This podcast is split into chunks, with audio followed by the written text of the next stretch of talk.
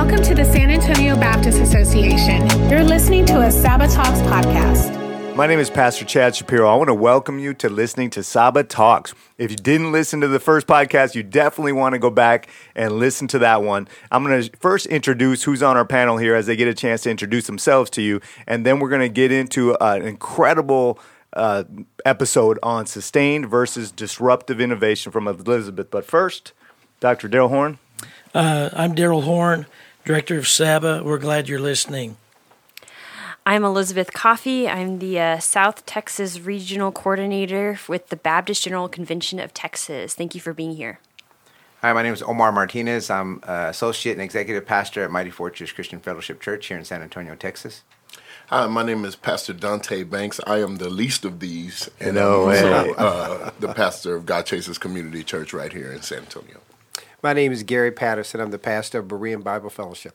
All right, terrific. Now, a quick recap on what disruptive innovation is, Elizabeth, and then if we can go into sustained versus disruptive innovation. Yes, absolutely. So, if if you're listening for the first time today and you have not watched the Saba live or you have not listened to podcast one, I encourage you to go back and do both of those things. But I'll give a quick definition of what disruptive innovation is uh, and chat a little bit about that, and then move into what sustained innovation is, and finally get to focus on uh, the differences between two of those things. Because if you did watch Saba live and you did listen to the last podcast, you might be feeling wanting for understanding what the difference between those two things are. So, um, the definition we're using for what disruptive innovation is, and again, I want to say that this is business theory, and so a lot of this is business jargon, and so yeah. we'll kind of uh, navigate through that as well. Uh, disruptive innovation is an innovation that creates a new market and a value network, a new value network, and eventually disrupts an existing market and value network, displacing established market leading organizations and products. And the way that we're talking about the definition of what a value network is, is that it is a set of connections between organizations and or individuals interacting with each other to benefit the entire group. Um, we've talked about, um, we reference a lot of what Clayton Christensen is talking about from Harvard Business School. He's the one who coined the term disruptive innovation, um, and he wasn't just uh, speaking of breakthrough innovations that make good products better. What he's talking about are innovations uh, that are constantly occurring in every ind- industry, but that disruptive innovation happens, and it's truly disruptive. Um, it, in order to be truly disruptive, it must entirely transform a product or solution that historically was so complicated only a few people with a lot of money and skills had access to it. Um, and that that uh, in our last podcast was a really important uh, point of conversation, um, and that a lot of times disruptive innovation is a much more simple, low grade solution that's more affordable and accessible to a larger population of people than was previously accessible before. Um, but what we're talking about today, too, is the difference between that and sustaining innovations or sustained innovation. And the uh, definition we'll use for sustaining innovations is this is those innovations that are modifications or improvements on existing services. Um, so tweaks here and there to better um, to make good products better um, and uh, to to and one of the differentiating factors is that a lot of times you are for the most part, you are keeping the same market that you've been working with, and you are working within the same value network that you've previously been working in as well. Terrific, terrific. Some examples just to kind of drive it home. Any examples from our panel we can see of sustained innovation versus disruptive innovation? Well, one of, one of the primary when I think about innovation, and, and this is sort of the the battle of Silicon Valley's been happening for you know 40 years now, but I always think about Microsoft and how you know as much as we don't talk about microsoft and it's not sexy and you know it doesn't um, have the appeal of maybe apple or mac um, microsoft has been a sustained innovator over the past 40 years. They have existed, they have survived, and they, they, they really, you know, they capitalize on their market share. They're not trying to put out a, you know, a sexy new product every day or every week, but what they are trying to do is um, innovate in their sphere and i think that's very important because um, you can innovate in your sphere you don't you don't have to go out and change your church completely, or as we bring it back to the kingdom, you don't have to go out and sort of change your church completely or change everything about your church. But you can be innovative in the sphere you're in, and I don't I don't think it's a bad thing to talk about sustained innovation. Um, I think it's a necessary thing for the church and for the kingdom. You know, the first thing that comes to mind is I'm reminded of going to weddings um, uh, when I was a little girl. So some of you might have been adults when you were doing this, but I was a little girl, and at at uh, the reception table were disposable cameras, right? Kodak disposable cameras, and so you were supposed to go around to the reception, and I think really the people who took advantage of this most were probably all the children. Um, and take pictures, and the bride and groom then had access to uh, these photographs. Uh, so Kodak, uh, it, it was a really innovative idea, and I think that people felt really creative. And at the time, that was the most creative way of capturing like uh, peer capturing of images at ceremonies and things like that. Well, now I, they completely missed out on the digital photography movement, right? That now um, you don't need to ask people to do that. I mean, for for goodness sakes, you have to tell people, please stop taking pictures of my wedding. Please stop posting these on Instagram before my photographer has a chance to give me my own photographs that I've paid thousands of dollars for. Right. Um, and so I think that's another great example of uh, Kodak missed out on this amazing movement uh, that Nikon and Canon Canon took advantage of, and that soon did, uh, changed the way photographs were even thought about. Because for goodness sakes, now we all are photographers. I can download any filter I want, and I look like a professional photographer, and I'm doing that. Sadly, all day long, right? Not just uh, not just at certain moments. So I think that's another example of a sustained innovation. Um, and and what I want to be careful here and I, I want to be intentional to say is that um, that new relies on old. Right. Um, and so I'm I'm not putting Kodak down. Uh, that was one of my. I, sometimes I miss those uh, disposable cameras at weddings and really miss being able to do that. That was really fun for me. Well, I, my daughter just got a Polaroid. Yeah, there you go. All the way Yeah, full it's a circle. circle. She got a Polaroid for Christmas. I know that's cool, right? Yeah, that's a that's a cool, thing. They get to shake those pictures up. That's right. Shake it up, baby. Oh, you don't know the technique in me. I did this a long time. Yeah, you're closing your rings on your Apple Watch while you're while you're shaking your picture. Uh, yeah, but the new is often just a new expression of the old, and I think Right, that a lot good. of times we've got to remember that um, the the whether we want it or not, new is going to um, break through. And so um, we can allow the new to be inspired by the old and maybe the old to make way for the new. Um, and, uh, but things like this are going to continue to happen no matter what. So I see disruption as a as a break in the line or a break Mm. in the chain where uh, multiple sort of let's say rivers multiple rivers flow from that one break in the chain so uh, comparatively to sustained innovation where it's just um, the rivers just growing and improving and the water still flowing and we take out all the impediments to make sure that the water still flows. And I. I, I think you need both like you said I, I don't think you can have one without the other. You sort of you need new rivers you need new uh, ways to get the water to to villages that didn't have the water before but you also need um, the Tigris and the Euphrates. You need the you know the big river that supplies um, for for a lot of people um, One, one of the things I've noticed in studying disruptive innovation is to come up with a new idea, you don't have to tear down the old. that's so good Sometimes Yep. people think you have to dismantle what was to create something new. In essence, the old does give way to the new. that's right and it, it, it allows for the new to take hold. Sometimes it might be a stillborn because not every innovative idea actually works or or takes uh, takes uh, a life of its of its own. But you don't have to tear down the old to come in with the new. Yeah, it's good. That's And right. if the old blesses the new, it, Yeah. it's much much better. Amen. Omar. Yeah, no, I had, you know, I'm thinking just kind of bringing it back to kingdom, thinking about my church really and what we've done over the years. Um, I kind of grew up there. God, it's been 19 years, and I started on the bass, you know, just in the worship team, and uh, we didn't have streaming, we didn't have social media or Facebook stuff, we didn't have any of that, and we're just doing church and just, you know, thriving, still thriving, still serving God, still still delivering the gospel. Yeah. And then all these things were coming into place, um, technologies and ability to, to record and, and to go live and and all these things and and um, that's how uh, the the rest of the world was starting to consume things at the same time. That's the way they were going and getting their information. That's the way they were going. And and our best approach or uh, uh, attempt to maintain a sustainable innovation or yes, sustainable Yes. innovation would be to start to adapt to that and start to implement those things where people could also access the same thing we're delivering. You know, just the same way they're used to getting Right. the rest of their stuff.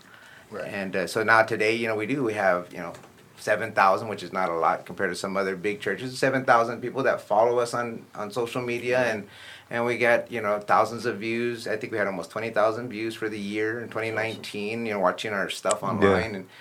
Um, and it's kind of exciting to, to explain those or share those stats, but it's kind of like looking back to, to here, it was adapting and, and trying to do your best to to um, do do that. Uh, what was the word you, you use? Unsustained. It's part of the definition. It's just to Disruptive. introduce. Mod- sometimes it's just modifications or improvements to existing services. Right, modifications or improvements to existing things. That's that's what I was trying to. Get. I was Thanks. listening to an interview with uh, the CEO of Coca Cola, the old CEO of Coca Cola. His name is uh, Muhtar Kent. And they asked him, they looked right in his face and they said, okay, so how does Coca Cola keep growing? Like, what? Well, it was on CNBC. Don't ask me why I watch CNBC. But anyway, uh, they were saying, how does Coca Cola keep growing? How do you keep it going? How, Over all these years, how have you guys grown and continued to grow? And he said, It wouldn't be valuable for me to tell you this. He says, What's more valuable is that you know your code for growth. And he used this term, code for growth. Um, that you know your company's code for growth. How do you grow? And if you know how you grow, then you know how to ring that bell to, to continue to grow as a company. And when I think about sustained innovation, I, I think about code for growth. What is our company, our churches um, code for growth, and h- how do we investigate that information uh, every year? I, lo- I love uh, talking to uh, young people, millennials, and so so on and so forth, because we know stats about who watches us on the on the internet. Like my brother Omar, we, we know you know how many people are watching. You know, it's sort of valuable that we can get these stats and things like that. But it, it it's being able to look at that information and say, okay, now how do I ring the bell so that we can have sustained in- innovation in our churches and our businesses and so on and so forth? What is the code for growth for our church? You know, I, I was talking with somebody the other day, and one of my concerns about us starting off the year talking about disruptive innovation is there are those that listen who think we're going to come up with a one silver bullet Yeah. Right. that's going to satisfy everything.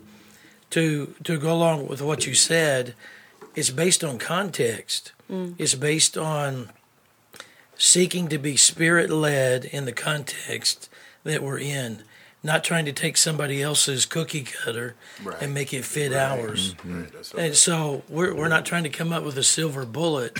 We're trying to come up with or encourage innovative thinking. One, one of the core values of Saba is uh, strategic creativity. Being creative, but being strategic about it.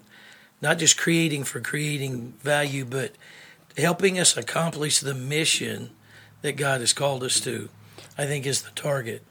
this that relates to the thought that's going through my mind right now. And i've sat down with many pastors and worked with churches and other nonprofits and organizations. And sometimes what it can feel like um, and maybe you relate to this whether your numbers are dwindling or you've plateaued or you are you don't have um, you're you're desiring younger people in your church whatever the reason whatever the things are that might feel chaotic something inside of you as the leader of your organization or your church feels a bit uh, that you're in the middle of chaos Um, maybe your church is uh, was originally in a thriving area of town, and now you're not, and that can feel really chaotic. And I think that there's a difference in terms of trying to um, uh, when you, when you go into savior mentality and you're trying to save something that previously existed. There's a difference in saving out of chaos and co-creating out of chaos, because we we if we say what we believe, we know we are co-creators, and what that implies is that our mission is not our own, and that um, what it means to uh, give birth to new things and flourish in the midst of chaos is to draw closer and closer to the mission of the gospel. And to the purpose in which uh, why we exist as a congregation or community in the first place. It is not um, to be the hot place on the block it is not Yeah. uh, to have the coolest worship services it is not to have um, uh, even the best worship leader or to change your worship from Sunday morning to Saturday night because that's what all the cool kids want. We're uh, what we're talking about is uh, something um, that can only be experienced um, in context to the Holy Spirit and in nearness to the God that we serve. That we are co creators um, and that we're doing something so much bigger and beyond ourselves. Um, it's bigger than, just like Dr. Horn says, than some one fix all solution. And if, and if we're relying on that, and if some, if for some reason, um, those are the thoughts that are going through our mind, then we need to reevaluate for ourselves and begin thinking what inside of me needs to be disrupted in order for me to do this work and steward this work well um, and faithfully. Amen. You know, Elizabeth, I, I think that, that you bring us to the core of who we are as a church. and the church is the gospel. Mm. So we're trying to bring disruption and the gospel in our task to put those together to, to see how we use that. And I'm thinking about, you know, the, the thing that screams out at me is how do I see who I don't see? Mm. Disruption to me is about seeing a market that you didn't see before Yeah. Mm-hmm. and exploiting that market. We're affirming the fact strategically, as you were saying, Dr. Horn, that we've got to improve our systems of our present church for sustained innovation and make things better, and that will give us modest growth. Right. So sustained innovation is not bad. We do that most of the time when we do strategy planning. Absolutely. What we're trying to introduce in our thinking is disruptive innovation that brings about exponential growth. Right. So there's the difference, in my view, from sustained, which is modest growth, to exponential growth. Mm-hmm. Mm-hmm. Exponential growth exists in a new market. Yep. Yeah. And so the question about disruption, in my view, is how do we see those that we don't see? I wrote a little uh, diddle while I was listening to everybody. We need to see all we can see to see what we need to see. And an illustration of that I offered the other day when we were in our lecture about a small community south of us on 37. They were doing strategy planning, and I asked them the simple question I said, What's the average age of this community? And everybody in there said 55, 45, 55, 65, and they were all there. And in the meeting we had the other day, I asked them what the average age was, and everybody was over 45. And the, the, the average age of that community was actually 19. Wow. Mm. Yeah. Mm-hmm. So the question is, how do you miss those 19ers? Because all the church had to do the next morning is go down to the end of the corner to the elementary school and watch those 19 year old girls bring their children to school. Yeah. That was the, the dominant age of the community. And so the church wisely, while they were doing this sustaining planning to make their church better, they also saw a new market that they could disrupt. Right. So, in short, every Sunday morning at the laundromat, they would take quarters and go to the laundromat and engage that population and meet a new disruptable population. And they did that. And now they're reaching a whole new group of people because they dared to see what they didn't see. That's terrific. In, in my mind, too, sustained innovation might be incremental in nature, where it's not a leap forward uh, as disruptive innovation may take, but uh, incremental, and and and there's nothing wrong with that as church leaders. So when you're listening to that, you're going to find some areas of disruptive innovation at the same time as be able to. Uh, be able to be able to see where it might be just more incremental in nature. Cl- uh, we're going to close with takeaways from each person that's here. If you have a takeaway, Modest growth versus exponential growth. yes, good. That's good, doctor. I, I, I don't know how to follow that. no, Ditto. I, I- I think the idea is that again there is it's both it's looking at innovation from two sides of a coin, and I think yes we need that exponential growth. That that is what uh, Jesus came to do, and we'll talk about that more in another, another podcast. That's what Jesus came to offer: that exponential growth, that exponential change. But we also don't want to um, look down at sustained innovation and churches who've just kept it going for the last 40 or 50 or 60 Yeah, years or yeah. 100 years. That's good. So uh, I think we need both. We, we got Thank you, Pastor Dante. No, amen. Yeah, and, and for me, it's it's like I do embrace the old because the gospel works, right? The gospel is truth, and Jesus is real. So it's there's no way to to, to veer from that. So anything that we do, for me, feels like sustained innovation. There's not I can't change the truth. Yeah. So and, n- n- and nor dare, dare will I. But so uh, so I'm I'm I'm really partial to sustained innovation. I like that. Yeah. I think that sustained innovation, you're pro- when you're inside of that and you're innovating inside of that type of space, you're probably asking really common questions that you've been asking for the, a long time, and you keep iterating on the answers to those things. When you're talking about disruptive innovation, all of a sudden you're asking a different question, just like Gary said. You're asking a new question and a different question, and it's about it's going to cause um, a, a new way of looking at the people in your community and a new uh, value network to be created. I uh, my my takeaway is that um, sustained innovation, in, in some ways, looks at what already exists and what what what is seen, but disruptive innovation seeks to look at what is not seen, to reach the unreachable, to serve the the underserved, and, and really that's uh, that's what Jesus calls us to do, is to see those that He sees that we might not see. So my takeaway is is seeing the unseen.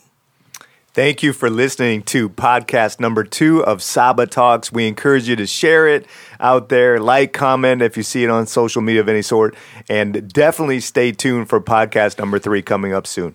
Take care and God bless you. Thank you for listening to this edition of the Saba Talks podcast. We look forward to continuing our conversation next time in hopes of better connecting, encouraging, and supporting churches for kingdom impact.